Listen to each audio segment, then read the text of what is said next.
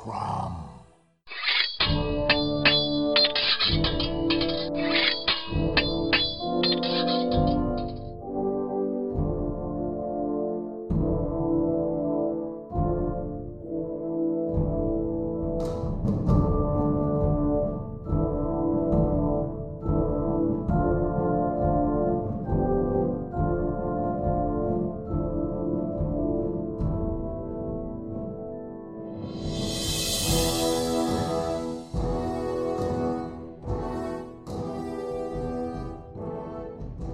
Welcome, everybody, to the Savage Cromcast, Season 12, Episode 8.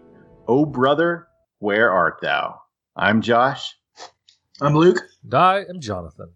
Oh, Muse, sing in me and through me tell the story of that podcast skilled in all ways of contending. Wanderers, harried for years on end. That's us three. We're the Cromcast. Howdy, everybody. We've been traveling a, a long mess of miles, right?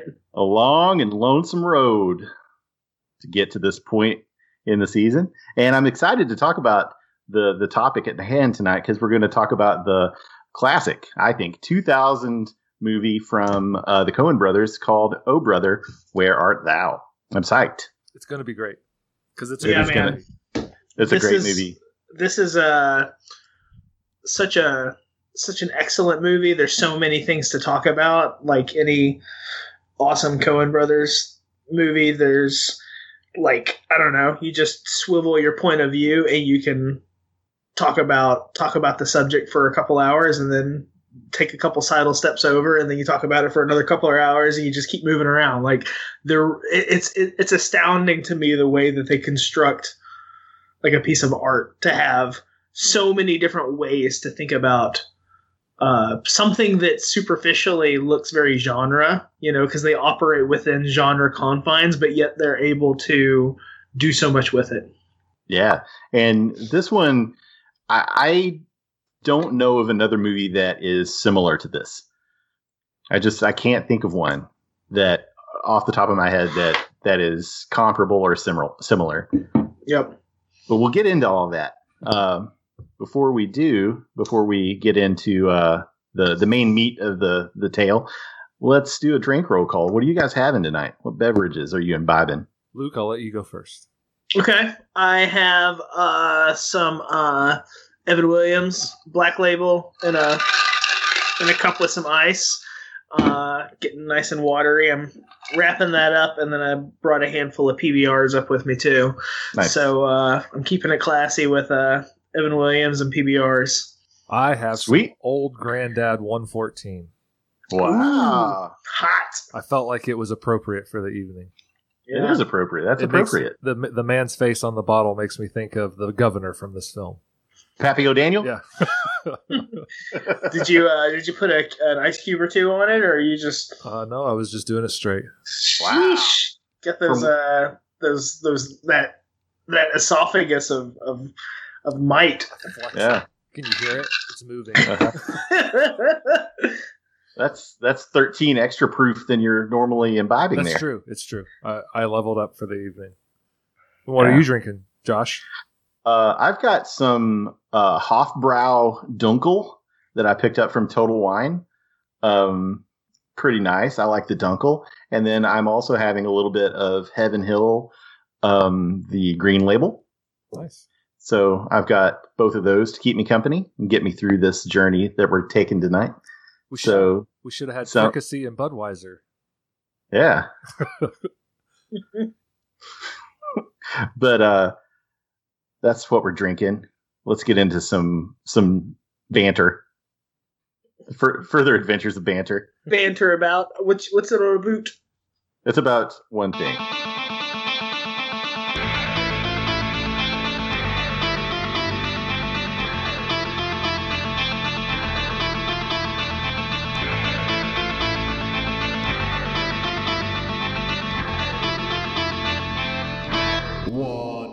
One. One thing. It's banjo one thing. John, clockwise, you are the selected starter. Sweet. Okay. Uh, I'm going to go with a podcast that I just listened to about four episodes of recently. It's called American Scandal from Wondery. Either of you ever given it a, a go? Uh, I'm nodding because I've heard of it and it's on my listen, but I have not yet queued any of it up. I was taking a long road trip recently to a field site, and so I needed something new. I had kind of worn myself out on Behind the Bastards and some of the others, and I just looked up history podcasts on uh, Podcast Addict, and this is one of the ones that popped up as pretty popular. And when I opened it, the first four that I saw were about the fall of big tobacco in the United States. And it was very well done. It was a very well crafted story. The man that hosts it, uh, his name is Lindsey Graham. I don't think it's the same Lindsey Graham. and he does he does little bits where he's all the characters. And so he, he would be like the Philip Morris executive and he would be the scientists. And uh, it was interesting. I didn't expect that, but it was sort of a nice little bit of polish and he does a good job with it and there's some good interlude music. It was just the, the right podcast for my trip so I, I mowed through the four episodes about big tobacco that i saw. I think there's one more that i need to do and then i'm going to listen to the ones that he did about the branch davidians here next but it's pretty interesting. Uh, if you if you're into weird american history topics where bad things happen and not necessarily involving good people it seems like a good choice for you. Nice, man. Awesome. Sounds cool. how about you luke So, uh, so my one thing is very much in theme with our season. It's a Manly Wade Wellman uh, novel that I was able to mow through. Uh, I I had mentioned it. I, I couldn't. I, I can't remember for sure when when I had mentioned it, but in a previous episode that I would try to get through this because I was able to pick it up. Uh, but I was able to read the novel After Dark, which is another Silver John story, and it's a great little it's a great little tale. So uh, so this is a this is a full novel. This came out in 1980. Uh, there's what like two or three Silver John novels. There's this one. There's Old Gods Waken. Mhm. Uh, I feel like so- there's three. yeah, maybe there's a yeah, and uh, uh, the Lost and the Lurking is another Okay. one, right? Yeah. Uh, but yeah, so uh, this is cool. It is. I don't want to say it's short because it's a novel, but it's like a sub 200 page. It's like a hundred and it's 184 pages, and I read it over two different nights, just sitting around drinking a whiskey, just mowing through mowing through a book. It's it's a it's a pretty quick read. Uh, and actually, that's not true. The next morning, I I read it across uh, two nights and a Sunday morning because I drank copious amounts of coffee on Sunday morning, uh, which is something like this. This novel is structured such that Silver John, and it's a very similar format to some of the stories that we've talked about, in that there's a relatively small cast uh, of people. Like Silver John shows up, he's there for a music festival. He rolls into town. He makes a couple of acquaintances. He ends up getting a weird read from the audience. And he ends up back at Mr. Ben's cabin. And basically, Mr. Ben lives back in the holler. And he is like that cabin and his ownership of the land is kind of the focal plot point of the whole story. And this isn't. This is kind of like the preamble for the larger story, but what's revealed is that there's a, a race like an ancestral like deep race of uh Shonokins. They are basically the original pre Homo sapien uh cat-eyed peoples that lived in North America and they want their land back.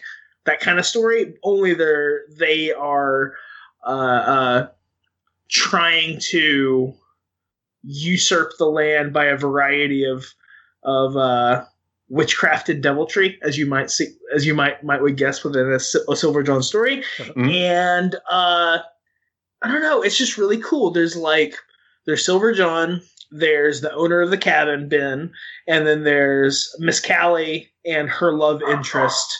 And there's like there's like four people, so it's it's it is very much like a a play or like set up in that format, and it's a series of I don't know, 12 or 13 chapters. It's really kind of cool.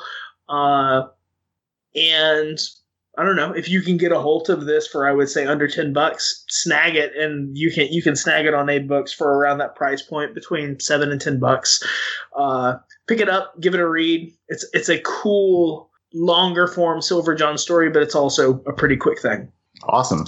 Yeah, it sounds great. I'm really interested and intrigued in the all the Appalachian um I don't know, like the quilt squares, the traditional Mhm. sort of uh, quilt square names that Like- you were sending me the other day. Yeah, so it's funny because reading this, it like at least in three different instances, uh, Manly Wade Wellman throws out references to specific uh, quilting patterns, and uh, it's very specific, and it was clearly something that, like, I mean, he knew about it, but I almost wonder if it was on his mind. The other thing is like, there's a heavy focus on like hearth and home. Like, it's kind of a a home invasion slash uh what's the right word like uh, like like people are holding out the fort against these outside invaders. Like people are a siege. Like it's almost like a siege tale. By the time you get to the back end of the story, it's a siege tale. And so at one point, there's comments like pretty detailed comments about how to just whip up a, a homemade stew with like with what they had in the cabinets. And then there's another instance earlier on where there's a breakfast scene where it's like homemade flapjacks and good strong black coffee. And then like Ben and Sailor uh, and Sailor John and and Silver John and Silver John go out to collect some wild honey from a beehive. And so it goes in depth in like how they collected like honey from this wild beehive because because Ben is a is a wild bee like like caretaker kind of guy. Uh, and so there's this attention to like like uh cuisine and and food and hearth and home and quilting like a lot of things that you wouldn't necessarily like they're not very pulpy they're not very sword and sorcery but they're super cool especially within the Mhm. weird the weird pulp uh, story that that Wellman's tor- telling here. So yeah, it's it's super cool uh, to to read it from that angle, and it's uh, I don't know, it's just it's interesting because it plays, it dabbles in a lot of different weird. Uh, like playgrounds. Like there's a lot of sandboxes that it dips its toes in. Like with the ancient races, it's it's the same kind of thing that you would think about like with uh the mirrors of Tuzun Thune and like the Kull stories and the the the, the reptile like kind of like uh peoples and all of the craziness that goes along with like modern day conspiracy theory Mhm. weird weird culture it's that kind of stuff only it's this other weird like native race that that manly wade wellman created or presumably like i don't know maybe he pulled it from other sources but it's it's super cool Played Sky. That's awesome. well, it's like uh, it's like the Bran Mak Morn, like the Picts, right? The the the, the uh, not really a precursor race, but a civilization that yeah once was expansive, but has since fallen due to circumstances.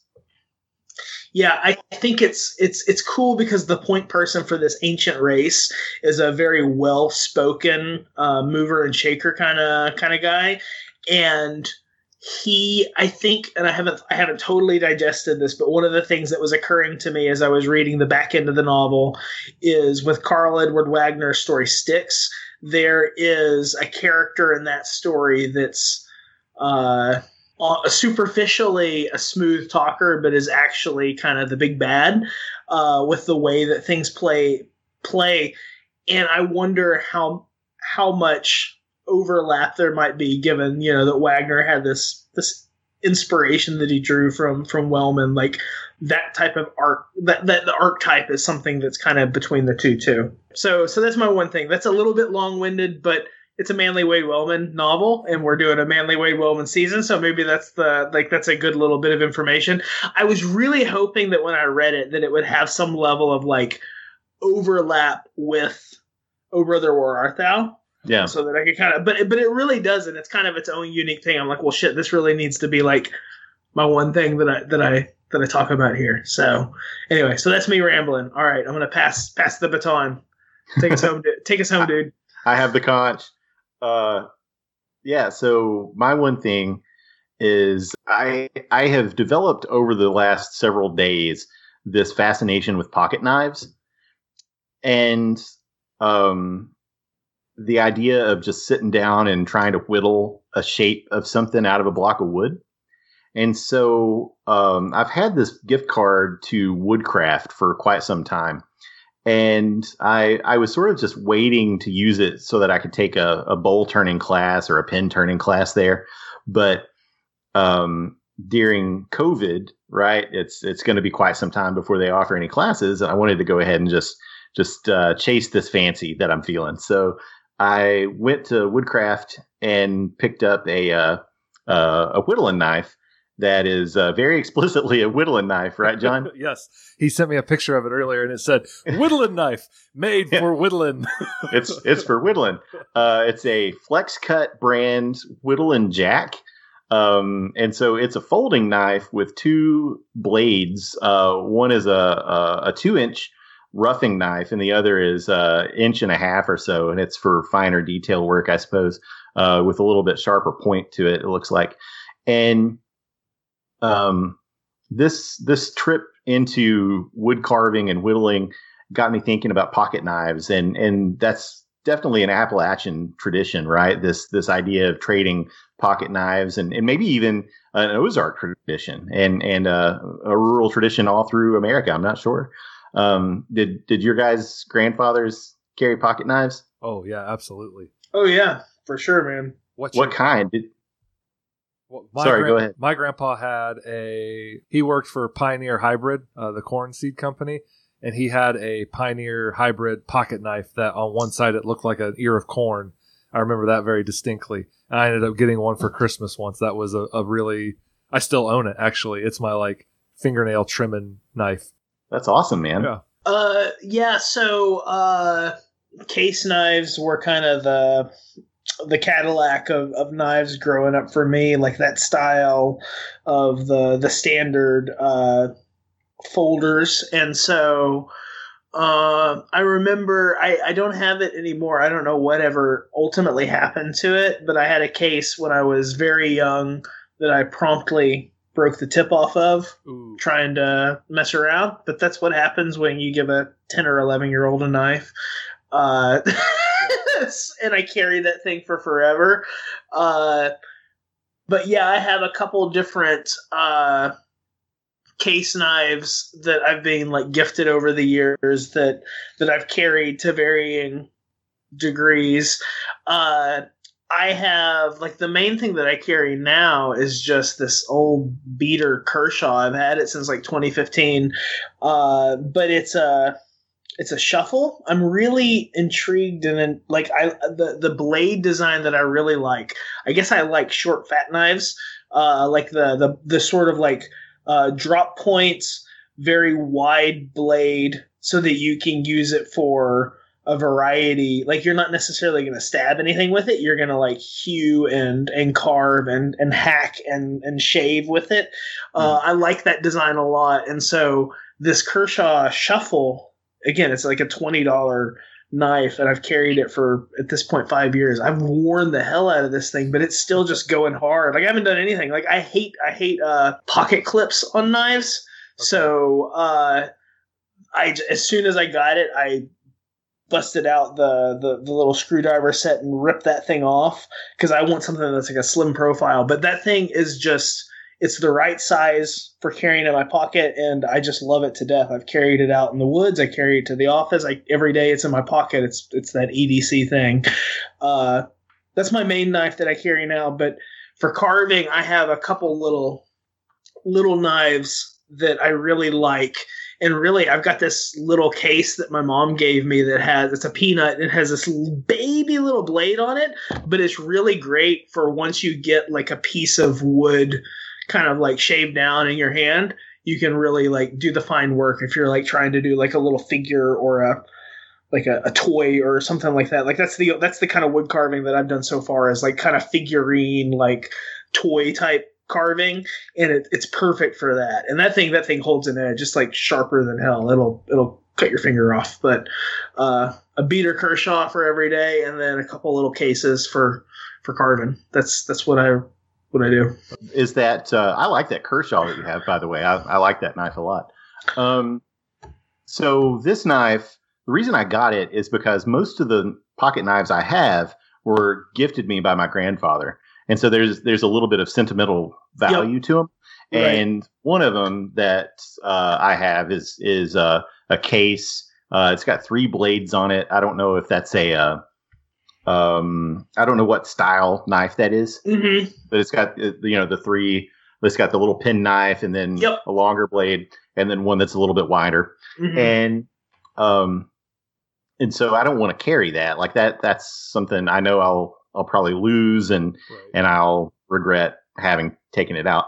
Um and so I wanted to buy this because it uh it evidently is made of good steel and and you know it's it's uh not super cheap. It's not super expensive. It's just kind of right in the middle there. Hmm and if I lose it in the woods or, or something like that, or or drop it somewhere and it rusts, like I'm not gonna worry that much about it. The the knife that I have that I do sometimes carry with me, I actually have two. The other one is uh, in my work bag, um, and it's it's a, uh, a Kershaw tactical knife that. Uh, our advisor, mine and Luke's advisor, gave to me when I finished my PhD. It's uh, kind of a lab tradition. Um, but this one is is a case canoe knife. I'm showing it to you guys so you can see it. hmm Um, and if you look at the the profile of the body, it, it looks like a canoe with peaks on either side there. Um, and so it's got two blades on it. Um, I dropped this one time in the creek while I was uh, first doing PhD work and chipped the the tip of it off, and there's still uh, a chip missing from the Yep. very tip of the Yeah. knife. Um, but uh, my grandfather gave me that as a, a Christmas present, probably in 1997 or 98, somewhere around in there. Which to me, I was thinking about this earlier today. Like, you know, that doesn't seem all that impressive. But when you consider the fact that that's, you know, 17 years ago, um, more than that, right? Yeah. Like it's 20, 23, 23, 23 years, ago. Uh, yeah. Your knife can vote and buy liquor. it's it's it's quite uh, quite a run for a little pocket knife.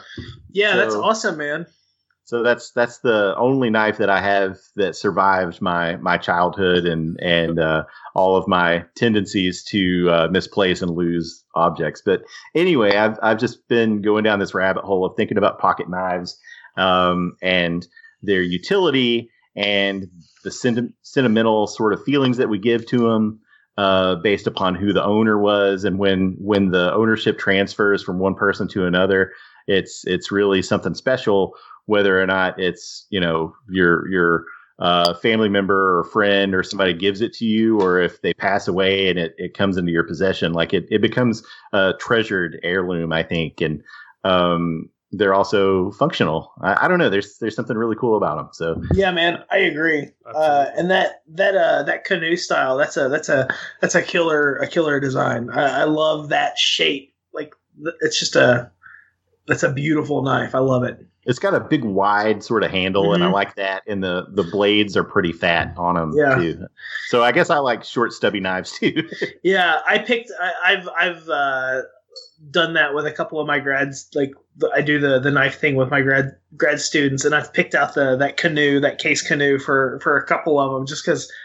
I don't know. I also think there's something to like picking the knife for the person too. Yeah. Uh, and so like my, my go-to designs are the canoe and then also case has this thing called a sodbuster, which is a very it's not it's it's not it's not plain. Well, maybe maybe it is. It's just a single blade. It's a it's a single blade uh, uh, a knife, but it is just the most beautiful like utilitarian design that you could have. Like between like that and like that canoe design, and then like the Stockman. That was the other design that like I had like two or three old Henry and like case like Stockmans over my life. Like that sort of three three blade design. That's kind of the workhorse, at least for where where I grew up with. Like that's what everybody carried in their pocket was some sort of variant of that, and that is the most I don't know like appropriate of like you know we don't carry dirks and and, and blades on our on our side with a pommel. Like that's the thing that's in your pocket, right? right yeah you don't have a stiletto in your boot Yeah. I have a cane sword. that's pretty rad i've never seen that Pray that you But is that is that that's only for uh, uh, walks when you're dressed up fancy like uh, Dr. Jekyll. Right, when I'm going downtown. Yeah. When he's Dan. dandy, he's a flopper Dan or a dapper Dan man. Yeah, when I put Dan gel Man. in my hair, that's when I break the sword came out. that's so that's a lot about uh, pocket knives and probably more than you wanted to hear but uh, that's three things that we've been interested in over the last week or so and we mix them together put them to, uh, uh, in a pot and cook it up nice call it one thing Nice man. That was that was a good one thing. I like the That was uh, I like the knife the, the knife wrap up there. That was that was a good little uh little story time in and of itself right there. I like it. I lost my old timer at Christmas last year. I'm still very sad about it. yeah it's and it's devastating when you lose them uh, Yeah. because of the emotion and sentiment that is is sort of uh, attached to them. And I, you know, I'm sure that people who have a lot of different tools and and do a lot of shop work have different sentiments tied to different tools. But I'm not. I've never been that kind of person. Right. Um, but pocket knives, you know, my my grandfather carried them um, both on both sides, and uh, uh, I've I've just always kind of emulated that. Yeah, man. It's an important pocket tool. Yeah, I had, it's yeah. go, go ahead. Sorry. Oh, I, w- I was gonna say between like uh like uh, a handkerchief and a pocket knife, like those are the two like totally like old man redneck things that that I that I that I do. Like it's just ingrained into my like I don't know into into my bones. It's e- EDC before EDC was a thing, man. yeah. Are your are your uh, handkerchiefs plain or are they paisley or Uh, so I use the generic, uh, you know, the ones that have like the designs around the, the the the edging, but like I have a varied selection of blue, red, and white, like Okay. just the three packs that you'll buy. Uh, some of them I'll just rip. The, like if I've ever had to like you like I've, I have some of them that are kind of frayed on the edge because I've had to rip the end off to like get some rope. right? and uh, Liz just sort of shakes her head at those. But yeah, I that's what I use. Towards What do you guys do? I don't have a handkerchief. Yeah, I, I don't typically carry them. Um, I've got a couple. They're the you know the red and blue two pack like do rags that that you see. My grandpa was complaining towards the end of his life he couldn't find good paisley looking ones anymore. That they were all camo and stuff like that, eagles on them and stuff. It can be hard. The other thing that I that I found too is a lot of them are kind of slick, like silky, Yeah, uh, which is not what like That's you not want a helpful. handkerchief that's like that's cotton. That Yeah. if you're actually like sweating too hard, that your butt sweats and then it soaks your hanky through the back end, and then you end up like with a with a, a soaked like hanky back there. But that but that's what you want because you want something that's absorbent that you can actually either blow snot into or you know wrap around something or wipe your hands off with. You want that absorbent nature to it. That you can Yeah. use to break a window out so you can steal government secrets. yeah. Wrap, wrap Yeah. around your fingers so you don't scrape scrape them. Yeah. yeah, that was fun. I so remind me to tell you guys sometime about my uh, Papa June on my dad's side getting drunk and buying me a knife when I was an infant, and my mom taking it to my grand my other grandfather, my my Papa Oak, and uh, him keeping it. Um, I just thought about this knife the other day. I dreamed about it, which is weird. Um, it's because I have knives on the brain, I guess. And uh, asked mom about it, and she said she has it. And I haven't seen that knife since I was twelve or thirteen or something. And and Papa showed it to me, and he said, "I still don't think you're big enough to have it. I'm going to keep it." so that's that's one thing. And now let's talk about the uh, the film, the feature presentation. Uh, oh brother, where art thou? Uh, released in 2000, written, produced, and directed by Ethan and Joel Coen, uh, starring George Clooney as Ulysses Everett McGill, John Turturro as Pete Hogwallop, Tim Blake Nelson as I didn't write down his character's name, Delmar. Delmar No. O'Donnell. There you go. Okay. um, and featuring Chris Thomas King, John Goodman, Holly Hunter, and uh, Michael Badalucco, among others. Um, where do we start with this movie, you guys? Like on on the surface, it seems like such a simple thing to talk about. It's it's a it's a road movie. It's a it's a an adventure uh, as as these three guys are are making a run for it and and, and trying to get to this treasure. Um, but upon subsequent rewatches, I've noticed different things about it each time. And so, where do we start? The the themes, the characters, the plot, the setting, like all of these things, I think are important. How about when was it that you first saw it and where? Um, it was the fall of of uh, the year 2000, and uh, I was a student at Morehead State, and it was free free movie night, free Friday films nice. for Morehead State students, and uh, so I went and saw Oh Brother, Where Art Thou? I, I actually didn't know anything about this movie um, yeah. when I went to see it. I hadn't I hadn't really seen a preview or anything. How about y'all? Yeah, uh, I mean, I saw it and I didn't know who the Coen brothers were at that point. Uh, similarly, like I had graduated high school, started college that year. Uh, I don't remember the first time I've seen this movie. This is one of those movies that I've seen oodles of times, and I I don't know. Like it, it's just been something that I grew up with. We had a uh, a VHS tape of it back home whenever I would like end up back home. Uh, and I don't know, like it's just been something that's played in the background, but I've always been enamored with it, uh, like from from when it came out. I was 13 and my cousins had it. It was like the third movie I've ever seen on DVD, if I remember correctly. I think the first one was The Perfect Storm.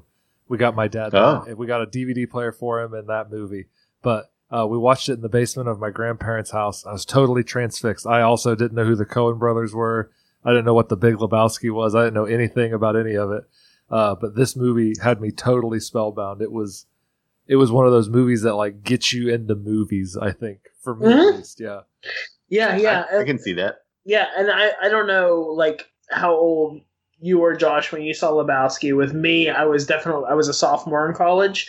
Uh, uh-huh. Uh, it was something that I, I remember watching it that second year that I was in college. And uh, when did Lebowski come out, actually?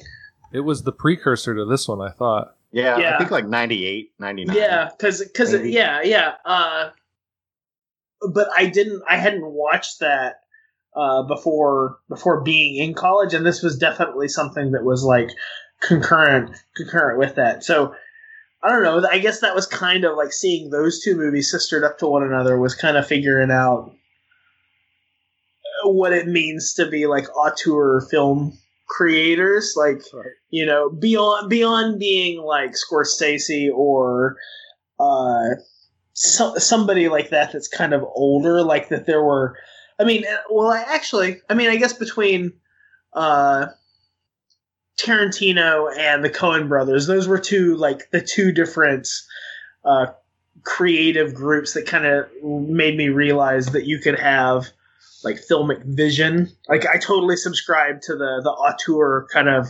theory of of film, uh, and to see that on stage. Yeah, I I whenever I watched like like you guys, I didn't know who the Coen brothers were before I saw this movie, and I hadn't seen Lebowski either. I I definitely was in college, but I don't remember what year it was. Um, but like you said, Luke, watching a Coen brothers or a um, Tarantino movie, it, it felt different at the time. You know, I, I was a lot younger. Um, you know, grew up on a steady diet of uh, Van Damme and Schwarzenegger action movies, and um, just hadn't really watched a lot of non-actiony films. I think, and so this one was it was free movie night. You know, you go get your dollar popcorn and hang out with your buddies and watch a movie. Uh, was pretty great, and and I was also transfixed by this film. Um, and I think at first it was the humor, the wit, the the di- George Clooney's dialogue um, is is like a machine gun, and and it just keeps it just keeps coming. Uh, Ulysses Everett McGill just keeps talking, and everything that he says is buttery smooth, and you just buy into it and you like him uh, immediately. I like this guy a lot, even though I know that he's gonna he's gonna rob me of everything that I have, probably. Um, He's I- not I like really this guy a a lot. lawyer. no, yeah, no, he's he's a con man. He's a confidence man, right? And I think that was what won me over. Just just his performance. and so for me, it was even it was just like the very opening of it, the the look of it. It looks like those old patina looking photographs that you see in in an older family member's house. Like there was something about that, and I know it's it's all. It, this was like the start of a lot of those filter type films, and like this leads directly to Breaking Bad having yellow for Mexico and blue for Right. yeah, you know. But Yeah, there was just something about it that sepia tone that came on we're looking over 1937 mississippi chain gains it was just it was very inviting and it just like pulled me right in and it, it's crazy because you're looking at this chain gang the very first scene and then some people escaping and as they're escaping you're just like yeah i'm, I'm ready to go with them i, I want to see where this goes How about the music? How about uh, before you saw this movie? Did you listen to much uh, folk or country or bluegrass? country i guess yeah but bluegrass i had no experience with and then this is the movie that kind of introduced me to some of the blues because we have a robert johnson s character in the film uh, Mhm. we've got isn't it bill monroe am i am i remembering that correctly that's the bluegrass man in the Ralph Stanley. Ralph Stanley. Yeah, ralph stanley sorry uh, That's in- fine. uh, in the They- movie. they're they're cornerstones. uh, and yeah, just getting exposed to some of that bluegrass music and that banjo sound. That wasn't something I had a lot of growing up in central Indiana. How about you, Luke? Did you listen to a lot of bluegrass before this, or was this something that Mm-hmm. yeah, so I know we've talked about music and kind of what we grew up with on the show previously, and so in Western Arkansas, where I grew up, uh, a lot of the music actually is very close to the stuff that's here, in that it's a lot of like Christian music. Uh, it's a lot of like church music. It's a lot of uh, you know. Uh, those types of songs and like once i got into to, to college which was concurrent with watching this but really it was like second and third year once i started listening to like you know a lot of the jam band stuff like i listened to the grateful dead and once i got to Workingman's Dead that's when that's when i went down the rabbit hole of like looking deeper and, and further back into uh like bluegrass and like folk music, like folk music as a genre. Uh, and so that happened, I guess, the year after that. So 2001 is probably when I really got into got into that. But the music that's here is uh, it's that, but it's also like I think religion's an important component of this of this movie. And and belief is an important component and a lot of those types of themes. Uh, yeah, a lot of the songs I just automatically recognize. But of course, like whenever this came out, like this is when T Bone Burnett became like uh, a, a, a, name at, at a dinner table. Like people went like ape shit over over this soundtrack, and it became just a huge thing. Uh, and it's cool that it kind of like birthed the alt, like the alt Americana music. I mean, that stuff was happening in the '90s, but what the Coen Brothers did here, you got to see and hear like I don't know any number of people, but like Gillian Welch, like do a little cameo and be one Yeah. of the, you know, one of the women singing, and it's it's just cool. Like yeah, yeah. So so I I had listened to this type of music growing up at the point that this movie came out, I had an appreciation for the older kind of music, but I was totally turned off, of course, to this the music of my childhood, and that was something that I rediscovered that there was there was some good stuff, you know, underneath the the bad stuff. You and a lot of other people, though, right? Like this charted out at number one. At Yeah, number eventually. number one on the Billboard. Yeah, like this was Uh, a huge phenomenon. This soundtrack. Yeah, that's what I'm saying. Like people people went went cray cray for for for the soundtrack. Yeah, like. Mhm. it was uh and and rightfully so it's awesome it's it's it's like that uh you know opening opening track is just it's just killer the you know the so good you, Are you talking about the blues song? Oh no, I'm actually talking about the uh, can like the Big the Rock, Big Rock Candy. Big Rock Mountain. Candy Mountain. like that uh, is like such a funky song that has, but but it, it it sets the stage. So so something else that's interesting to me, like you mentioned the the the chain gang and the the, the fellows that are on the chain gang. So this is, I think, a, a quintessential like Coen brothers move. Have you guys ever seen? I think it's called A Serious Man. Have you watched that Coen brothers movie? That's one of the ones I haven't seen. No. whi- a while ago. I can't remember all of it. So it has this funky, funky, funky intro that's like this Jewish parable or this story that's almost like its own little standalone thing. The fact that you see this chain gang and you see black men in chains, busting rocks, singing hymns, and uh, you know the the the man on horseback with his guns and his mirror shades, like that is a, a story in and of itself uh, and it, it there's there's some story that's telegraphed there before you start seeing the three white dudes running across the Right. across the, the field with their chains on. Uh, it's almost like you don't exactly even know if they escaped from that chain gang. Like the like the intro there is is, is timeless, and so I think it's cool. Like this is where the Coen brothers are mythic in their storytelling. Like they're able to even take like a vignette or a scene, and you have like these this this chain gang scene, which is standalone, uh, its own thing, timeless. Before the movie starts, and the music is is a, is a very different thing. that so the song that the chain gang is singing in my head when i hear that song i can see I, I feel like i could probably have visualized what was happening in the scene with without actually seeing it based upon the music right? Like Yeah. it's it it, it puts you there. And that I, I think is one of the movie's strengths is the way in which the music puts you into the scene. And in my head you know i've watched this movie a ton um the the songs and the scenery are uh, inextricably bound to me and when i hear the soundtrack like i think about the scenes in the movie and and like what is happening where these guys are in their in their journey in their odyssey Mm-hmm. Yeah. but I'm with you, man. The the Rock Candy Mountain.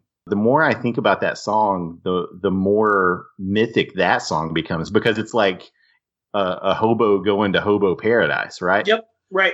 Have you read the comic book called Big Rock Candy Mountain?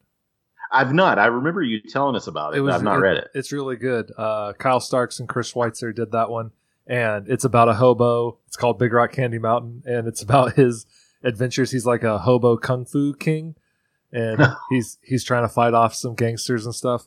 Uh, it's really good, but I think about that when I hear that song. The one that That's catches me a lot with this movie is "You Are My Sunshine." That was like my my mom's baby song that she sang to me and my sibling, and Oh but, man, like, that Mhm. was her thing. And then I heard it in this movie. I was like, "This is a horrifying song. This is this is awful. Why do we sing this to babies?"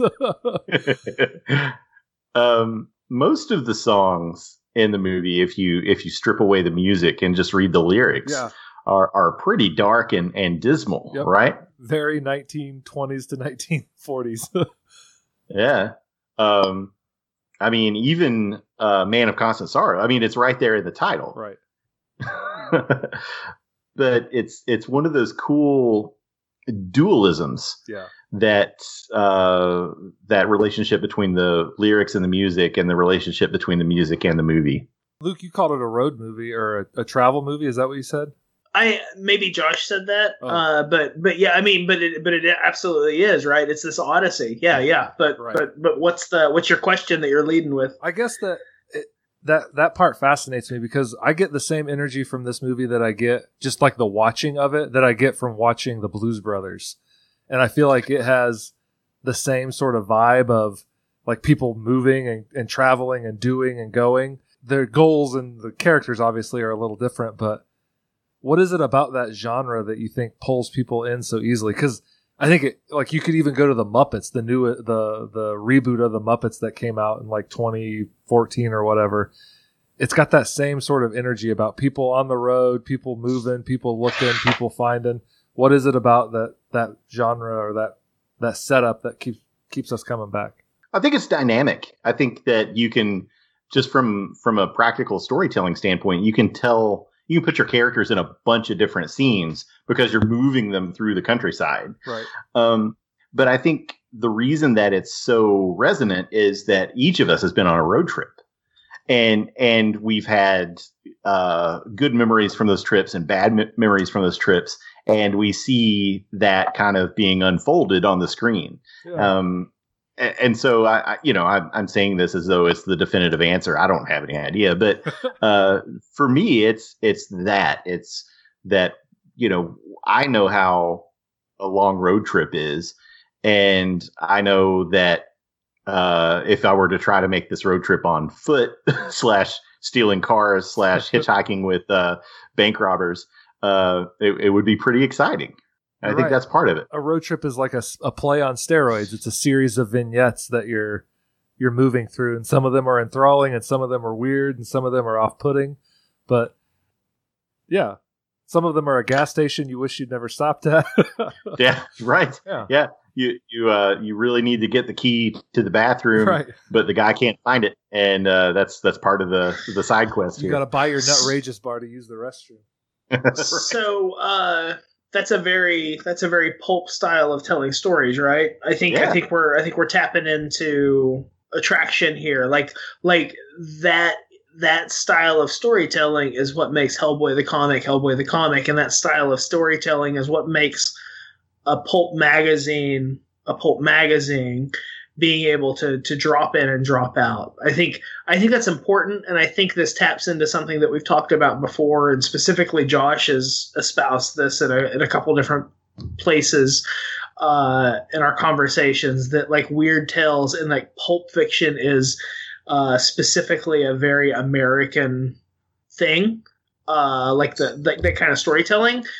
I think that's right. I think it's shown here, and I guess I would extend things like with with with like your question, John, of like what makes a road a road trip such a an attractive genre. Like that is like the great American novel. Like that's what it is. Like Grapes of Wrath Grapes of is Wrath, yeah, yeah. is are are people like in this exact circumstance striking out. And there's there's a specific scene in Coen Brothers this this Coen Brothers movies that that evokes it, right? Like uh, uh, our three guys hop on the back of a truck that's loaded down that is clearly heading west. Like they are they are going to a different place with with things loaded on the truck. At least that's the way that I interpret it every time Yeah. I see that. Like you see like everything but the kitchen sink on the back of the the back of the bus.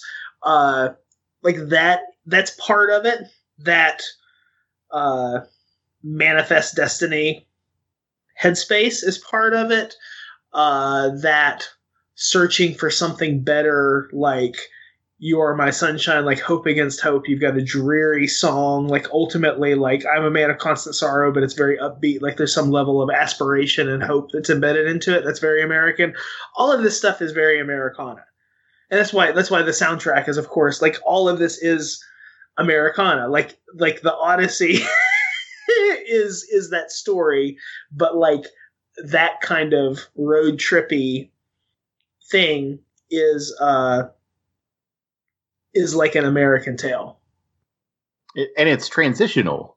Um, the Odyssey transitions Odysseus from the Trojan War back to domestic life, right? But he disses the gods and spends however many years on on the seas trying to get home Right. and and experiencing all these things. Um, and in this movie, man, the the transitions that are happening to the characters around the characters are are staggering right uh pappy o'daniels goes into the the radio station and um homer stokes his his gubernatorial opponent is driving by on a on a truck like with a megaphone and some some music play, players on the back picking and singing and they're like why don't why don't we do that pappy and and he says no we're going big we're telecommunicating Right. We're like mass communicating. we're gonna mass communicating. We're gonna get on the the airwaves. Um, and so we're transitioning from an older style of of politic and campaigning to a newer style of politic and campaigning. Um, we're we're transitioning from a different style of music to the the Soggy Bottom Boys and that new sound, right? That that synthesizes um, black music and white music. Right. Uh, like it, it's it's just so full of transitions, and I think the the road trip aspect of it and the transitions from scene to scene sort of manifest that energy. Like it, it, it just captures it in a way that that draws you in as a viewer. Yeah, man, I think you're I think you're nailing it. Like yeah. the, the the the role of music in the in the movie is is mythic and it's you know got got its foot in uh rhythm and blues and rock and roll. Like it, it's not explicitly stated, but clearly like the the, the rendition of the the Soggy Bottom Boys doing "Man of Constant Sorrow" is not uh, Jerry Garcia, Shady Grove style "Man of Constant Sorrow." Like they are two very different animals, but that's the idea. Is they're they're they're funking it up, and and it's taken off. Uh, I love it. Yeah. I don't know, man. I, I very much think about this movie on the basis of its big themes and like the dichotomies that you're talking about, Josh. Like like those like those are the the the the, the ways that especially this time around watching it, I was really thinking about like recurrent themes the whole way through, like and just scribbling down like one one words multiple yeah. times, you know that kind of thing. What what did you guys come up with in terms of themes for this movie? Let, us maybe each do one. Okay, I think that's a. I think that would be good. Yeah, and and so we've talked about the road trip thing. Yeah. So let's so let's leave like road road tripping uh, and and hoboing or or vagrancy or migrancy. let's let's let's set that aside and let's let's okay. hit on a handful of other ones. So I think the the concept like there there is a, a major theme of like it's not necessarily food but like consumption being like consumed by something that's something that they they feed on sorry that was totally unintentional like That's that was good. but that, but that they absolutely like the Coen brothers seed that uh that sort of plot device and that theme into the story across the entirety of it uh that you have this this focus on on being consumed with with something uh, and you can think about Big Dan Teague, like eating, like that. At another point, there's a comment when you get like a like uh, babyface George Nelson, or I shouldn't say babyface. He might no, no. he might get pissed. Who he might come after me. Yeah, but what, George, like, like it, Delmar says at one point he's like, "What do you think's eating George?" Like, there's these these references to like like eating. There's those types of things that happen. Like they have such happiness in their face when they're eating apple pie. Uh, they're chasing a chicken so that they can eat. They talk about eating muskrat. There's all of these references to basically being hungry. And so I think it's this dichotomy between hunger and like consumption. And so I think that ties into uh like the American sort of like the Americana like sort of road trip feel. But I think it's just a very powerful vehicle for motivating characters and like motivating scenes. Like people either outright eating or focusing on like some sort of like need. I don't know. Is that something that you guys noticed or that, that you pulled from? For sure man. Like like you mentioned at the uh, outset of that the the three guys are consumed with this notion of getting to the treasure before it's at the bottom of, of a lake that that's being made right? Yep. um and when you said that, I I just so in my head the the sheriff character that is pursuing them is the devil. He's that is not a character that that is subtly like you're supposed to question whether or not he is. He is. That's the devil. And um, he is attempting to uh, consume them He's uh-huh. he's trying to to put them in the in their graves, and then they are ultimately consumed by the the flooding waters of the lake at the end. That that's Yeah. cool, man. I hadn't thought of that. And the the whole what's eating George, that's that's masterful. Yeah. they it, it's it's it's just it's like seeded throughout the whole thing uh those types of they're not it's just like the the narrative it's like situations where they put the story together. Like when you have a montage and it's them this is another this is another theme but stealing but like thievery and dishonesty and whether or not you're bona fide. Like the dude's stealing the apple pie and they are so very happy and and you know what Delmar's so honest he puts the he puts the the five dollar bill or whatever under the rock and then they're running away and they're hooping and hollering. Like they're they're so happy when they have something to eat and it's that that's juxtaposition between being being a hobo that's down on your luck and having a a, full belly like that is a that is a, that is a very sword and sorcery thing right like how many sword and sorcery Conan esque stories has has Conan been hungry for days on end, and he finally gets a chance to fill his ba- belly and relax. It's like weeble wobbling back and forth with with great gains and and dramatic you know periods of, of of drought and pause. Like I don't know, like it's that's a theme that just stands out to me. Yeah, So- no, that's that's that's a good call, man. Uh, they do now that you mention it, they do eat a lot. Like there's a lot of emphasis placed on food. I, I am thinking about the visiting the the Hogwallop cousin, right, and and eating the Yep. horse stew that Yep. uh, he slaughtered last Tuesday. Yeah, Yeah, there's a lot for for a two hour movie. There's a lot of focus on what you have for dinner, like the the muskrats, uh, Yeah. you know, mu- muskrat Everett. Like like that's the that would only arouse my hunger without bedding her back down. that's it's so good.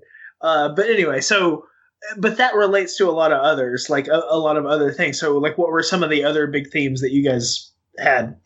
what do you think, John? I guess that the talk about the road trip part and everything, it really spurred my thought process about like this movie, much like the myth of America, is about trajectory, right? About starting from the bottom and moving to the top or moving to a new place and getting to where you want to go. And I think you even see that in some of the the soundtrack. Like when we start with Big Rock Candy Mountain, we have Pie in the Sky kind of dreaming, where people are they're they're hobos, they're they're vagabonds that are dreaming about where the lemonade flows and the the rock can't like you know it's it's it's There's- heaven. There's, a lake a lake of stew and whiskey too. yeah, exactly. Uh, and the cops have rubber bullets and uh, yeah, it's it's very picturesque. It's very American. It's this idea that there is something on the other side of your suffering that will make it worth it. Like we have this religion almost of of you suffered whatever you suffered so you could get to a better place. And like Yeah. it it's a religion and it ties into religion. So you get down to the river to pray where there's you get saved and now you get to join into the the race of of capitalism i guess. I don't know. Mhm. and you're moving through all this and i'm a man of constant sorrow. Like you're you, he escapes kentucky in the song to get to a better place. It, it's always like there's another day. There's another way to do this and ulysses and the, the the fellas they kind of exhibit this like he's a con man and as they move through this story he just stumbles into being a bluegrass record star that's going to be the governor's right hand man because, you know because of circumstance. I i don't know like this this idea that if you just keep moving you'll get to where you need to be and you can have everything that you want to have But that's uh, the American dream, right? right, Like, like it's the up by your bootstraps. You just it, good things happen to good people. Capitalism mindset. You get out what you put in. Kind of. yeah. It trickles down. Well, and, and I, I guess that the part that you, like the the good things happen to good people. It's not necessarily. It's like good things happen to those that hustle, that that keep on Yeah. moving, that that go to keep on seeing to get to the point where you see the cow on the roof of a barn. Uh, Like Mhm. you didn't stop. You Mm. you kept making it happen. Uh, you didn't let anything slow you down. And You're you're you're right. It's not it's not good things happen to good people. It's good things happen to to the hustlers. yeah, exactly. Like, yeah. like they, I don't know. Yeah, there's. I feel like there's something to that. That we would look to this period of time as as one of the saddest in our history, right? The depression. This is a bad period of time for people. But these guys come out the other side of this movie in pretty good shape for being poor white folk in Mississippi in 1937. I don't know. What do you think, Josh? I, I, I like that. I so it made me wonder. You said good people, good like good things come to to good people. Who are the good people in this movie? I don't. Yeah, I don't think there are good people, and I think Tommy, if we, if we maybe, but he sold his soul to the devil. soul to the devil. And but he's he's about the most honest dude speaking the entire time way through it. Like certainly, yeah, he, yeah. I think there's something to be said for that, and I don't know if this is just 2020 me looking at this movie, but the African American experience in this story, the black experience in this story, would obviously be. I I, w- I thought it was very pointed. The N word doesn't pop up, but once in the whole film, right? So we we oh. watched it with the captions on. Is that what you were about to say? Yep. Yeah. They clearly the term that is used in the radio station is not Negroes. Right. The the, the radio record like the the record recorder repeatedly the caption is uh, using the term Negroes, but that is not what's coming out of his mouth. Right. No. And I think it's I think it is telling. yeah. It is or if it is, it is he is slurring it in such a way that it is indisting- indistinguishable right. from the slur, right? Which is which is intentional by the Coen brothers, right? Like they have they have Klansmen doing choreographed dances to like fun at yeah. the like the organized white supremacy. Like it, it there is every level of intention on on their part with with what they created here, commenting on race. Uh, it's yeah, it's it's it's very hard to even kind of kind of grok it, like to think about how this movie, you know, when it came out versus now, like what what it means. Yeah, and to, the, there aren't good people; they're just lucky people in this, right? And if I kept on my soundtrack idea, like the O Death and in jail in the jailhouse now are a back to back on the soundtrack, if I remember mm-hmm. correctly, mm-hmm. and okay. that's what happens to those that that don't make it through. You either die or you end up like Ulysses and Everett in the beginning, which is where you end up in jail and maybe you never get out. Uh, maybe yeah. you're just part of the system for forever. Yeah, I don't know uh, if there are good people in this. Tim Blake Nelson sang that song. He's dope. But yeah, um, no one else I think actually did their own vocals but him. Good for him. So so I would argue like Delmar is a is the is the classic like like dumb yet good-hearted character mm-hmm. uh, versus the other two adventurers. Like like Delmar, he's his heart's in the right place. He's just so damn stupid. You know, he just can't help it. He just can't help but be dumb. He's I, dumber than a bag of hammers. is he or is he is he like the savant like Forrest Gump? Like I, I, there there he's are moments. Simple. He's very simple. Like the at, at the beginning where where Everett and Pete are yelling at each other about who's in charge of this operation, and and Everett says, "Well, I'm in charge," and and uh, Pete's like, "Well, I'll, I'm voting for yours truly," and and Delmar goes, "Well, I'm with you fellers." With you fellers. that that is that is genius. Um, but then later he's convinced that Pete has been turned into a toad by by some streamside right. sirens. Well, and also, you know, so this is a, this is another level of I think the religiosity in the movie because I think while religion plays a very strong theme within the the the movie and clearly the soundtrack, people went ape dookie for for the soundtrack with all of its like overtones.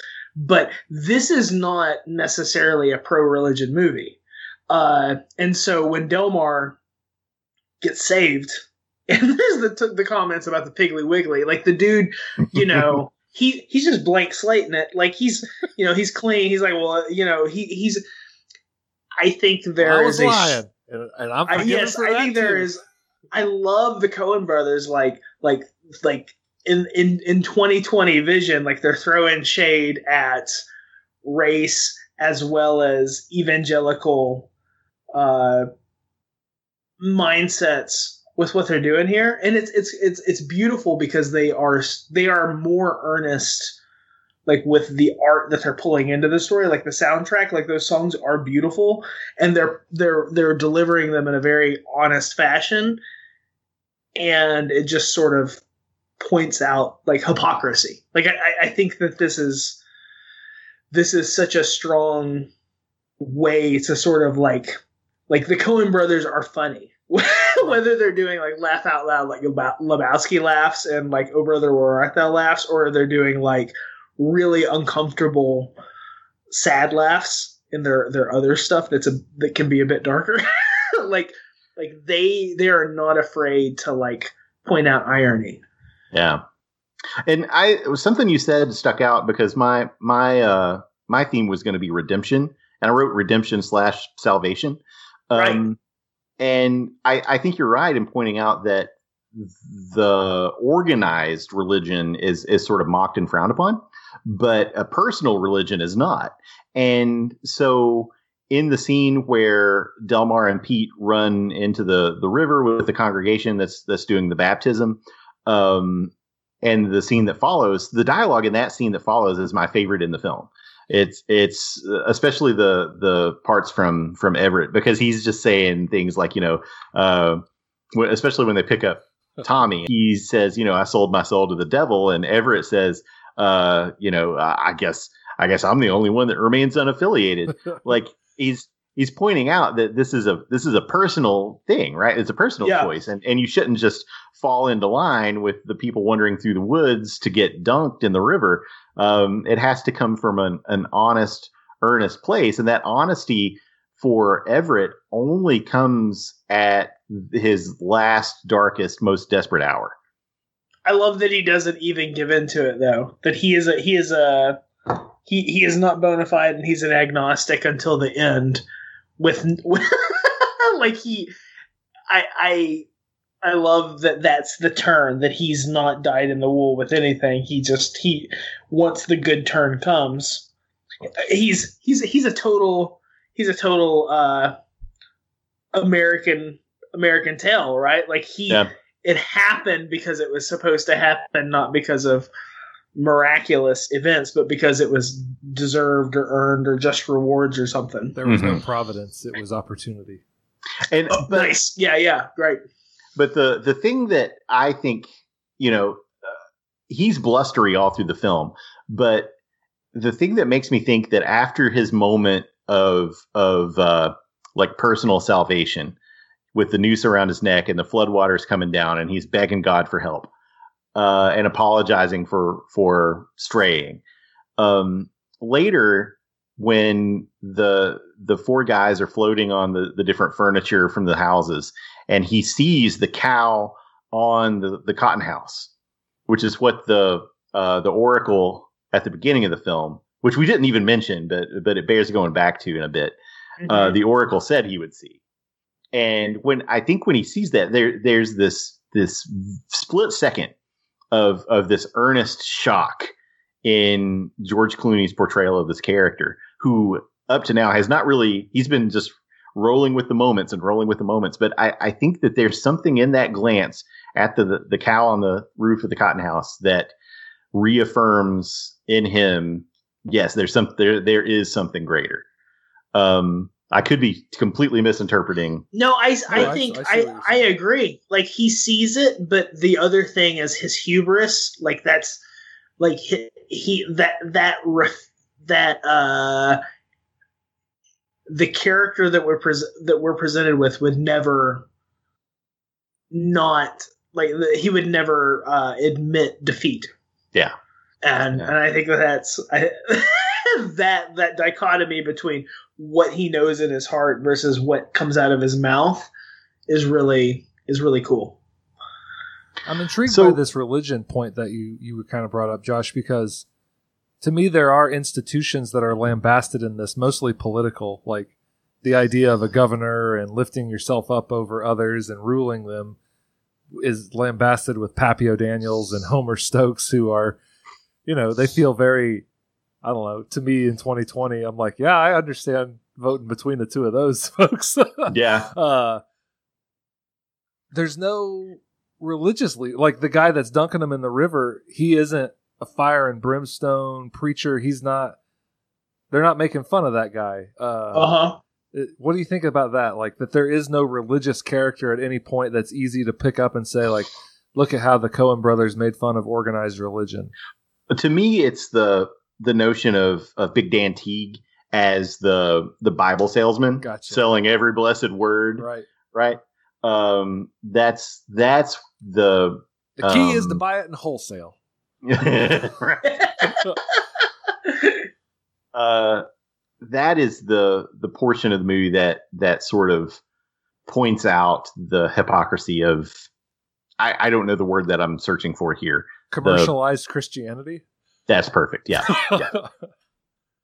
Religion as a product. Yeah, so so the other thing too that I would that I would point out is that where we are within uh, the geography of the United States, like like religion in Mississippi or in the South, like it's not Catholicism. There's no Pope. There's no cardinal. There's no like like uh, there's no uh, point of contact to the hierarchy. Like like this is I mean evangelical. I guess actually. So quick side note. So when did you guys hear the term evangelical Christian? Uh, dude, I don't know. It it wasn't when I was a kid. I was definitely in grad school, I think. What about you, John? Late college years, yeah. Like when I was in in the Catholic Church, that was not a term that was familiar to me until I left home. So you know we like where I grew up in Arkansas. Uh, you know, the Hatfield Church of Christ didn't answer to anybody. Like they were their own non-denominational unit, right? And the the the Hatfield like Southern Baptist Church didn't answer to anybody. Like like non-denominational like Christianity is the name of the game. I think across the South, like like that's part of it. So I think I think religion, and this is kind of uh, tying into a larger theme here, is it's a personal kind of experience. And I think that the church that you're seeing and the religious experiences that you're seeing here are personal in nature. And you see the juxtaposition of like personal religion with uh, commercialization by Big Dan Teague and the governors. Uh, like as as political forces and commercial forces. So I think that there's I think there's a distinction there between like like they're not necessarily the the Coen brothers aren't necessarily taking aim at any given uh religious institution. I think they're just pointing out the hypocrisy that's inherent in humans, uh, whether it's Delmar or it's Ulysses, you know, like like it's it's uh Ulysses Everett McGill like like whether it's either side of the, that fence both both of those dudes are hypocrites Mm-hmm. I don't know. So- I, sorry i didn't mean to necessarily detract like like i, I don't- feel I don't like think that's the level of religion that's like at Yeah. play here for sure. And and so my my idea here is that um in some way the three characters are redeemed from their previous lives uh whether it's through the music that they produced or if it's through finally realizing that there's something greater than yourself in in everett. Um so what do you think the the treasure so let, let's talk about the oracle. The one of the the most interesting parts of the movie to me is this this oracle that they meet early on when they're still chained together. And they see this old man using using a pump handle rail car just moving slowly down the railroad tracks and they jump aboard with him. And uh, he starts prophesying how does that fit into the the movie do you think what do you make of that Well, they're very bold up front about basing this off the Odyssey and that these characters are inspired by that. So having a blind oracle type character right off feels in line with that. And he felt very mystical to me off the bat because just minutes prior to this, we had seen a full steam locomotive. So, how is this guy traveling on the railways, pumping by himself, blind, no help whatsoever, and surviving. Like, how does he get the cart off the tracks if a train is coming at him? Like, does he just follow trains? What's his story? It makes him feel very interesting and different. Um, there's This there's guy- shades of the magic black person as well, I guess. I guess so. I guess you're right. I, I was thinking this guy was a John the Balladeer character. Okay, say more about that. Like, Well, he's he's tapped into the the mystical nature of the world in ways that the other characters are not. I can definitely see that. Like he he is the the mythic in ter- in terms of like the Greek myth character. He he along with the sirens and Big Dan Teague as the Cyclops. Like the, these three are the mythological touchstones in the film, right? And there is some some hint of magic uh, uh, to some degree or another related to each of these characters, whether it's uh, the ability to prophecy or the abil- ability to cloud your mind and judgment and and seduce you and turn you into a toad, um, or whether it's the gift of gab to bamboozle you into going out to a secluded spot and beating the crap out of you and taking your money. Uh, but it works best in terms of the story for me with this Oracle character. And I wasn't actually thinking about this as a caricature of the the magical Negro because he's he he doesn't really help them. Right. You know, it's, it's not like he's Bagger Vance Right. and he's constantly there. He's he just sort of initiates the quest, or, or or maybe he doesn't initiate it so much as he validates it. Um, and he tells them that you'll find a treasure, though it might not be the treasure that you seek. And I wanted to ask you guys. I asked Ashley while we were uh, discussing this movie the other night. What do you think the treasure was that they each found? Because clearly they found some treasures. What what was the treasure? Do you think? if I were going to look at Ulysses or Everett, I guess that I would say the treasure is almost self validation. That he doesn't need these outside influences to say like, "Oh, you're a lawyer, uh, you're a you're an, a big important man." That moment that you talked about where he sees the cow on the barn, it follows a few moments where he's pleading about just seeing his daughters again, and I Mhm. don't know if that like hit me more as a dad uh, but the idea of that where he realizes he's lived a life and he has things in this world like that's the treasure maybe that he ends up with is that Okay. that that he figured out I have done stuff that impacts the world. Uh, and it doesn't matter if it was I'm a lawyer or I'm the governor's right hand man. I'm part of the human race. I don't I don't know how to put it necessarily, but like he found some sort of validation in that. Okay. That's a good treasure. What do you think, Luke? So I'm gonna I'm gonna play the other side. I don't necessarily think that there were many treasures that were found. Uh, so so I think uh, my interpretation of this movie has always been that uh, Clooney's character in the last act is sent on a series of like, additional like side quests or fetch quests, and to go after a ring, but it's not the right ring. He's like he's never going to be like he's never going to achieve the thing that he's that he's going for. Uh i mean he's he's he's with the woman that he loves and he's he has his daughters. They're not the Wharvey gals. You know they're they're they're back to being the, The mcgill, McGill daughters damn it. Uh but like they uh he's he he is not bona fide. Like i i take it that he is obstinate in the face of God and does not uh, necessarily uh, uh, achieve, like achieve true satisfaction. Uh, and we don't know what happens with the other two guys. Like they, they, we don't know what kind of treasures they got. They just got out with their lives. I think that's kind of the story. Is that it- it's the it's the it's the myth of of uh, a pot of gold at the end of the rainbow, which I know is kind of a downer kind of statement. Like it's the beauty, but the beauty is in the, the the road trip itself, kind of thing. But we don't see Mhm. those other two dudes making it rich.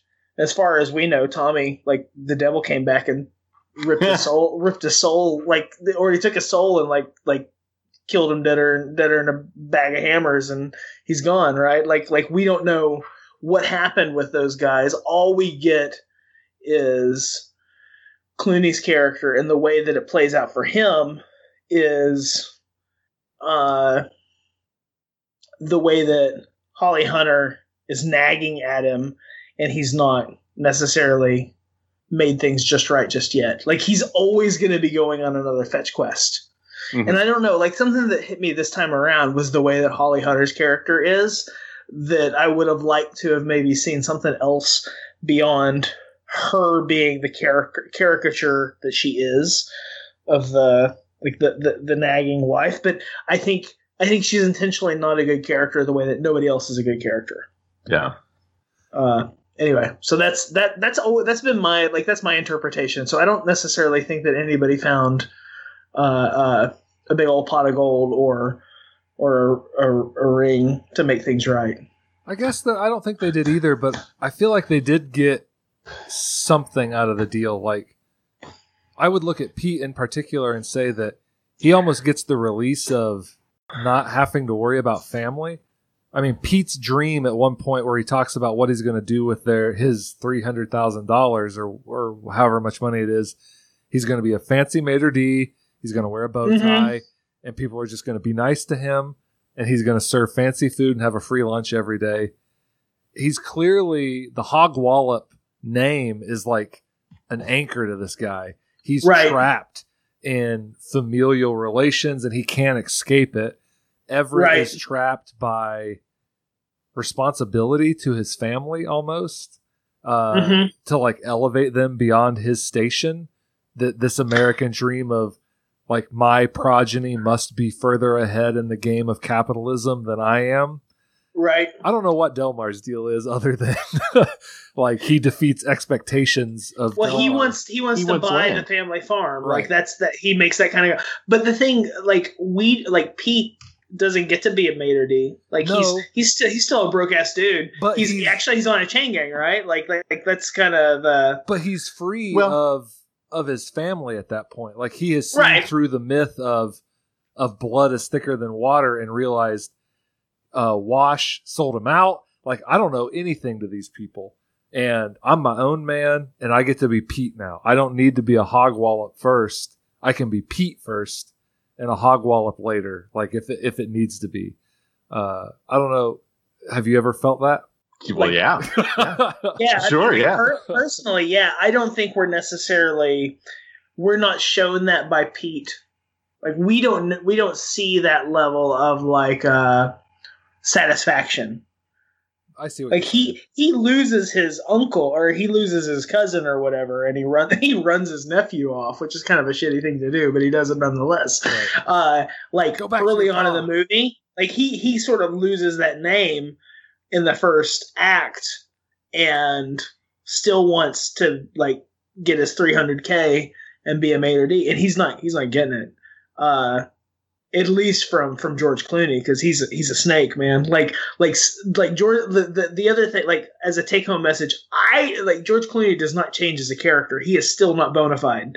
He is he is he is courting Holly Hunter and he is trying to get married and he has a handful of girls. You know, by his baby mama, but he does not. he is not a bona fide man, and he is not demonstrating so far that he is a bona fide man when he denies the the cow on the roof. Like that's that's my interpretation of of saying. him sticking to his his agnostic roots, which is not necessarily a good thing. Like that's just yeah yeah okay I can see that. I, I want to come back to that. Um, I guess the the treasure that I thought that they found was the the experience the journey itself and becoming close to one another because they they all seem to be isolated people like islands to themselves with, without much connection. I mean clooney has his daughters but his daughters deny him right? Like yep. his his the baby mama denies him. Um best thing he ever so, did was get hit by that train. Right. Yeah. Right. Um and then he then he loses he's isolated from woolsworth. A, a fate worse than death, really. is it the the Is one store or the whole chain? or the whole chain? um, so I I think they found each other, and I think that is one of the the treasures that they find. And I think the other is even though they begin as inmates on this this chain gang, um, they are pardoned by the governor, and so they're they're no longer they're no longer incarcerated. Um, and then the the other thing is they find music. And this is what made me want to pick this movie for the season. Music saves them without running into tommy. And and ashley pointed this out. I have to give ashley credit for for this uh, uh, observation. But if tommy hadn't sold his soul to the devil and been at that crossroads they might not have gone to the radio station to the recording studio and sang into the can they wouldn't have known about it right so meeting Tommy changed the flow of of the journey around them.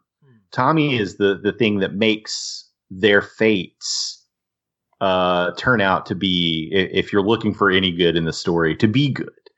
And so they go and record uh, "Man of Constant Sorrow," the the Soggy Bottom Boys mix, and ultimately perform it in front of a crowd that uh, you know serves to solidify support for the incumbent for governor, and ultimately makes them the uh, the power at the right hand of the throne. Like to to me, that is the treasure they find is one another and the things that come about because of that relationship. And whatever happens with uh, Holly Hunter, you know, she she keeps saying that uh, Everett's not bona fide, but her her fiance is in league with the Ku Klux Klan, right? Like he's not bona fide either.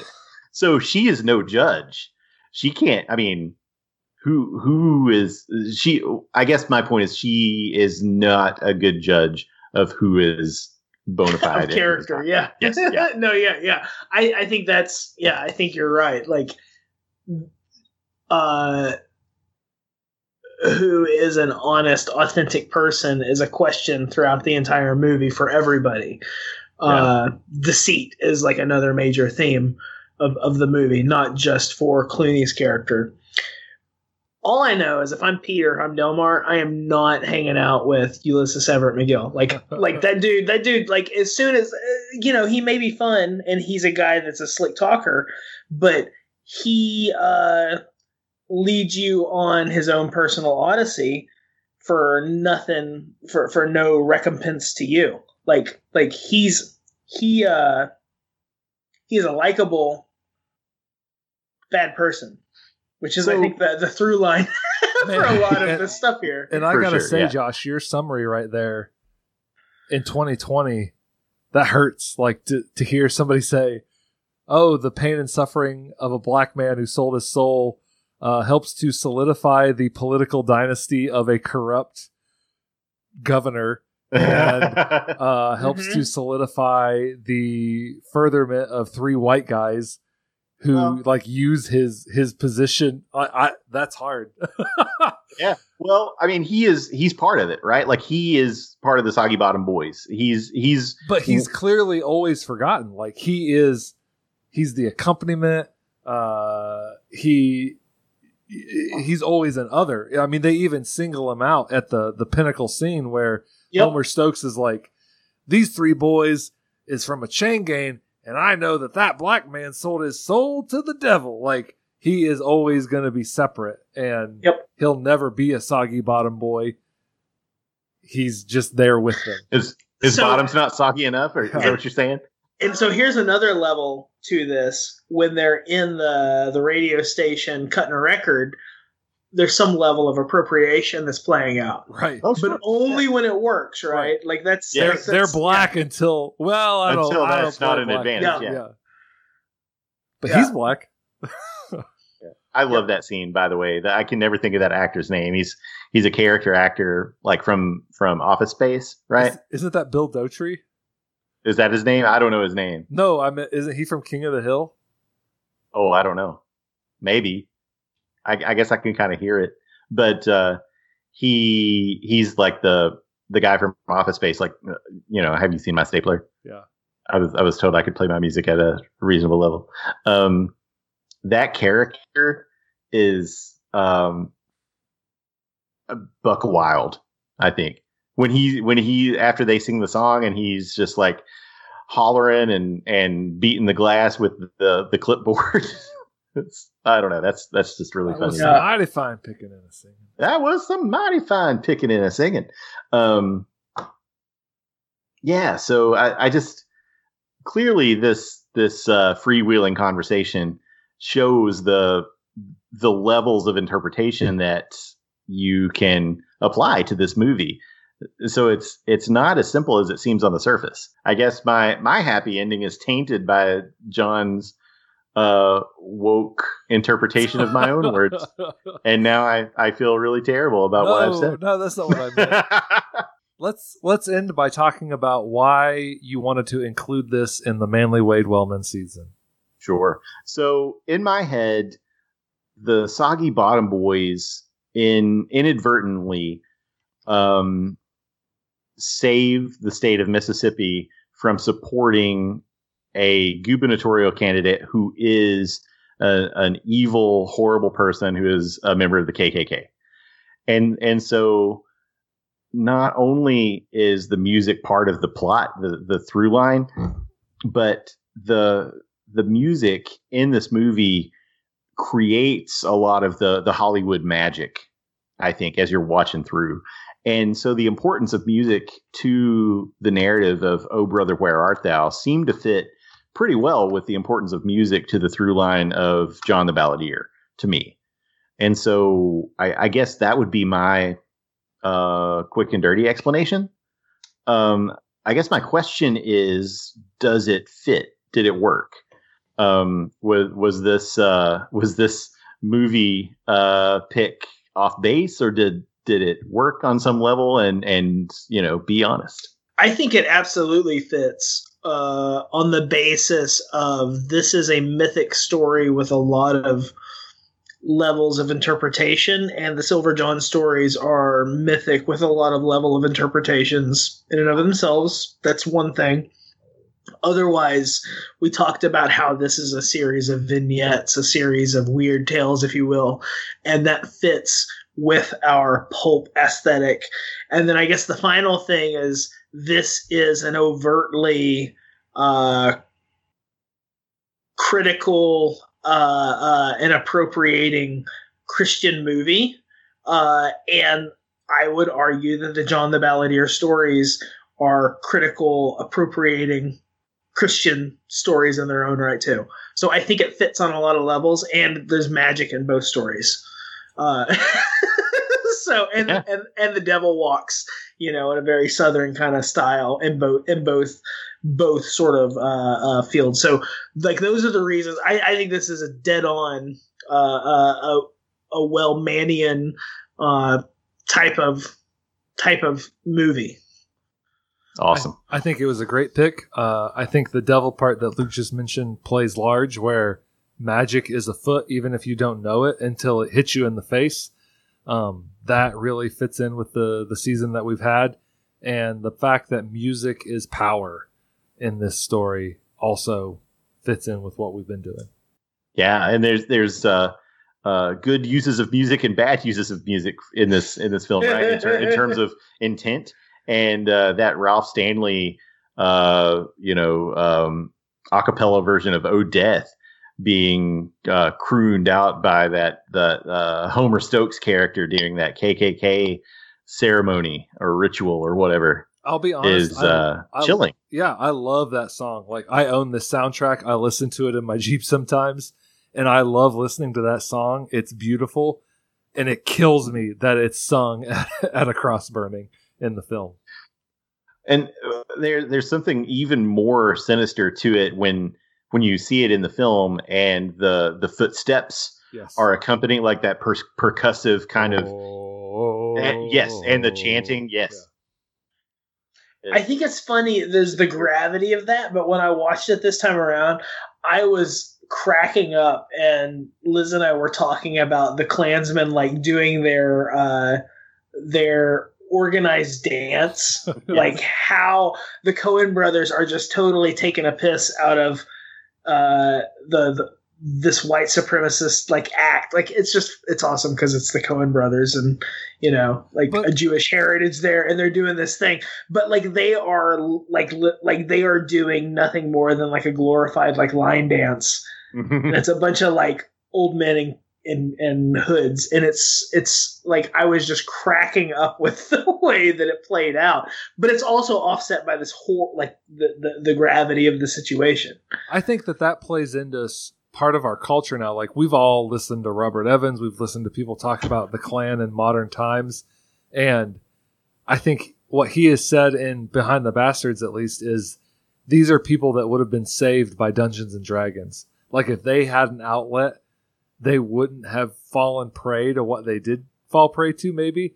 And I think that bears out like the idea of having Kleagles and Claggles and wizards and cyclopses and whatever they call themselves in their dances and all this nonsense.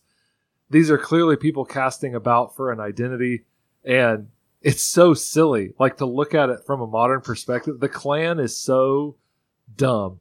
I'm sorry if you listen to our show and you're a Klan member, you're dumb. Like your your your group is stupid and dumb. Uh, and I don't apologize for it.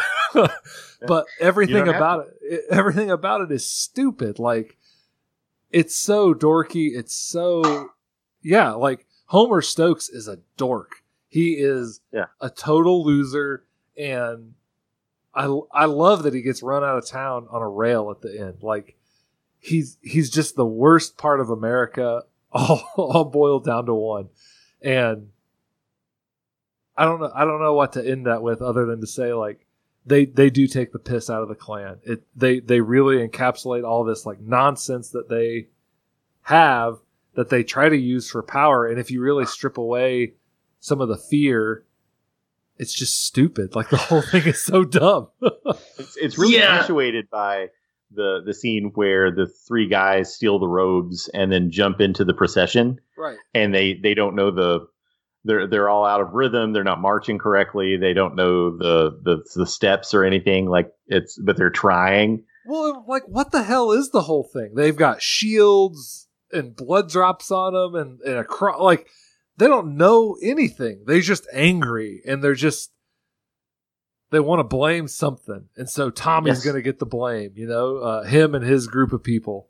It's it's sad. It, it it's really sad. You know, uh, the Klan is a sad animal for sure. All um, right, and I'm glad John Goodman gets crushed by a cross. um, I, you know, even though the character is a Klansman, I I really like Big Dan Teague and and the way he plays off of uh, George Clooney. It's it's just so good. They're they're dual sides of the same type of character. What else did did we uh, did we do at all? I mean, there's there's a lot here. Did you guys have any notes that uh, you wanted to get out there before we wrap this thing up? Uh, I don't. I don't necessarily want us to talk about anything else. Uh, because we're running we're running a little bit long. Like we don't. I mean, I I really do feel like we could talk about this for four hours. Uh, a couple other things though that I think are that I just love about the movie. Uh, one that uh, the scent of George Clooney's hair product, uh, which is a symbol of his vanity or his hubris, is a driver that allows for Big Dan Teague to know who he is and recognize him. Like mm-hmm. basically the fact that he is a, uh, uh, uh a a swindler and a dishonest man uh, that's something that's discernible, and the fact that the devil and the hellhound on his trail like knows the scent of his fa or no, not his father, but his his his, his, his, Dapper Dan. I love that. Like I th- I think there's a whole other level of hubris like as a as a conversation point. That's one thing. The other thing that we kind of talked about with your uh, with your comments about like uh uh, redemption versus uh, uh, like just in rebirth. Josh, I love how often they use the term "God damn it" in the movie or "God damned." Like for such a religious movie, they use the GD term like so much, and I think that is a whole other conversation in and of itself about why the movie is what it is and is not necessarily this uh this strong vehicle of like Christian ethic and Christian morality. It's actually talking about the the mealy mouth stance of the human race and the mealy mouth stance of George Clooney and everybody else that uh, ascribes to like some sort of religious ethic and then drops the GD the next the next scene. I think I, I think it's beautiful. I, I every time I hear uh, that get dropped on the the the, the film, I, I, it just like it makes me like blush and, and, and chuckle a little bit. So those were those are the two other main things that that I think were were strong to me. I don't want fop. Dapper Dan, man. That's right. Anything else, John, that you want to get off your chest about? uh, I yelled about, about the Klan already, so I'm, I'm feeling fine. That's fine. I mean, if you got anything else. Oh, also, also railroads. That was another thing. Railroads is a symbol which we've talked about in in Manly Wade Wellman uh, uh, stories previously, but think about railroads in relation to the Great American Tale, the Great American Novel, and road trips, and and railroads is like being able to move through vast expanses of time through liminal spaces. I think that's another big theme. How how many times did they find themselves in a car and then lose that car? But the the old man on his on his hand cart, he's he makes it all the way to the end of the film, right? Like he just keeps pumping along and he he makes it. Oh. Oh, I got uh, one more, one more, an extra, an extra one. So uh, the the symbolism of uh, the TVA and flooding a valley uh, for uh, civilization's needs needs as opposed to like the needs of like local peoples. I, I, I, mentioned earlier that there was the family that was busting ass out in the, or maybe it wasn't a family, but you saw the vehicle that the the three protagonists of the story hop on. Those people are leaving because the area is about to be flooded. Like that's the that's the narrative that's established. This is the same narrative that takes place, of course, in the in the the movie and the book Deliverance, and uh, the the idea of uh, civilization versus barbarism is a deeply southern conversation in a lot of remarks in a lot of respects and i think that this movie has a lot of civilization versus barbarism uh, arguments especially if you think about the governors and the governor races and and the fact that they're not bona fide look at you yeah. pulling in the main thesis of the cromcast yeah dude i swear like i have just like read i just like scribbled rando like dichotomies. Gold star. and, and it, but there's just so much like in this movie. Uh, yep. You get a go yeah. for dinner. Yeah, gopher. we run upon a whole gopher village. gopher, gopher, gopher, gopher. Uh, so shall we bring this this to a close yeah. then? Close our yeah, dude do we? So we're closing the season out at this point. Is that is that true, guys? I think that's true. Yeah, um, I think this is a good one to to end on. Um, I think we've touched on all of the the the themes within our uh, Silver John stories that overlap with Oh Brother Where Art Thou? And uh, man, this is. Uh, I just think that this fits really well with that milieu. Like it, it just it just works and it's hard to articulate. I mean, we've been talking about this movie for two hours now or so, and uh, have have I think not. I mean, we've scratched the surface for sure, but we could talk for another hour or so, like Luke oh, for said. sure. Um, yeah. and and so I I think this is a good one um, to end on. If you guys out there listening haven't seen Oh Brother Where Art Thou, I really urge you to read the handful of stories of uh, uh, John the Balladeer by Wellman that we've put forward this uh, uh season, and then watch this movie. Uh, I think it's going to be a real treat, and I, I think you're going to see uh, just how the wit of the Coen brothers meshes with the wit of Wellman, and just the the down home kind of rural country backwoods aesthetic in those stories and how it plays with uh, the the the the movie Oh Brother Where Art Thou. So check it. It's beautiful. It's good. Where are we going next? Are we going to announce another road? It's up to you, buddy. I'm I'm okay with it. Are you guys okay with it? Do it. I do it. All right. So we've had some level of uh, cussing and discussing uh, prior to this episode, and we figured out where we're going to go next. It's kind of a it's kind of a logical extension of our our convos here about uh, Manly Wade Wellman. It would be appropriate to talk about one of his proteges. Uh, we're going to move on to Karl Edward Wagner's stories for our next season, and specifically, we're going to be talking about uh, Kane's story. So we're not going to get into all of the stuff that Karl Edward Wagner did. We're just specifically going to be talking about uh, the character Kane. and while there's five or six different Kane books that are out there, uh, similar to our conversations about Fafhrd and Mouser uh, and delving into Leiber, we're not going to do it all at one at one one go. We want to make sure that we're doing seasons that are the right length for us and probably the right length for you, the listener. We want to do things that are in the neighborhood of like, you know, 10 or a dozen episodes, something like that, so that it's it stays relatively fresh with us and hopefully it's something that over a few months with you you're you're keen on. So the stories that we're going to be reading, if you want to go ahead and acquire them and you don't already have them, we're going to read uh, the short story collection Night Winds, and then also we're going to read the novel Bloodstone. So those are the two different books that we're going to delve into. I'm I got to be honest, I don't have those those deep pockets, so I don't have those Centipede Press uh, uh, an- yeah, anthologies. I don't know. I don't. I mean, also I wasn't reading Karl Edward Wagner when those came out, so I don't I don't have them on that front. But if you want to splurge for these paperbacks, if you don't already own them, they are a pretty penny. Uh, you're going to spend in the neighborhood of uh, a minimum of fifteen to thirty dollars probably per book.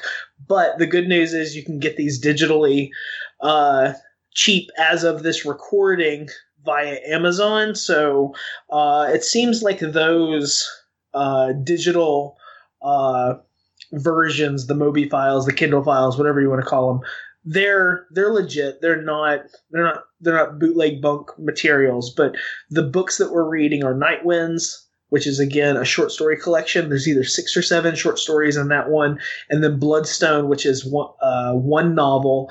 And so, all told, that'll give us, you know, eight to ten episodes worth of content, and then that saves enough Kane for a sister season, a sequel, if you will. Save some for a rainy day, a candy yeah. day. So, oh, you just slayed me, dude. Uh, so I think I think we're on the road to Karstool. Like it, like one thing about Wagner, he has some funky ass names for all of his different like geographies and his lands and his regions.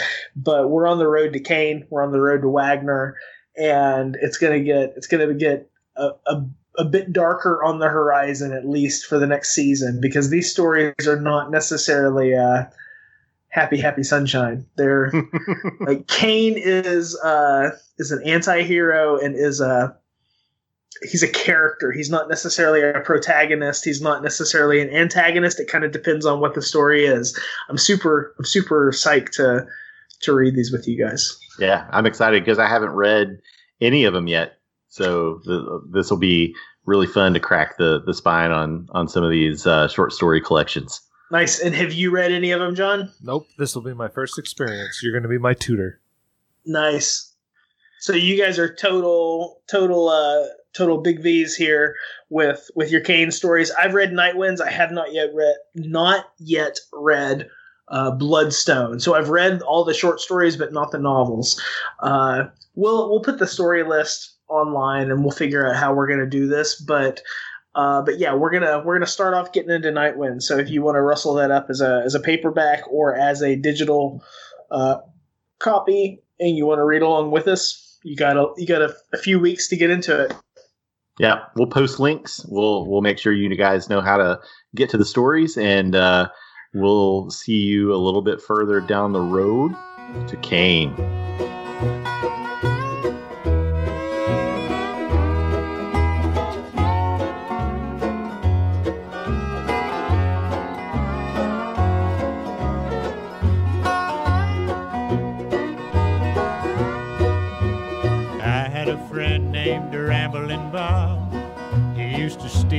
Gamble, and rob. He thought he was the smartest guy around. Well, I found out last Monday that Bob got locked up Sunday.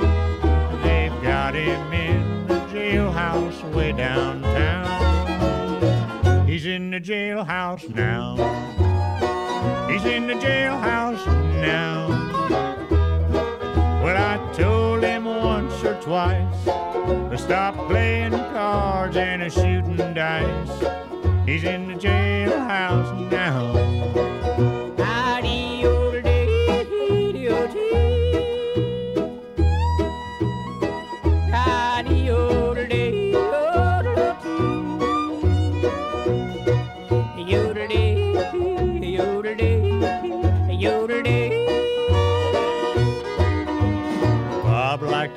Play his poker, a pinochle, whist, and euchre, but shooting dice was his favorite game. Well, he got thrown in jail with nobody to go his bail. The judge done said that he refused the fine. He's in the jailhouse now. He's in the jailhouse now. Well, I told him once or twice to stop playing cards and a shooting dice. He's in the jailhouse now.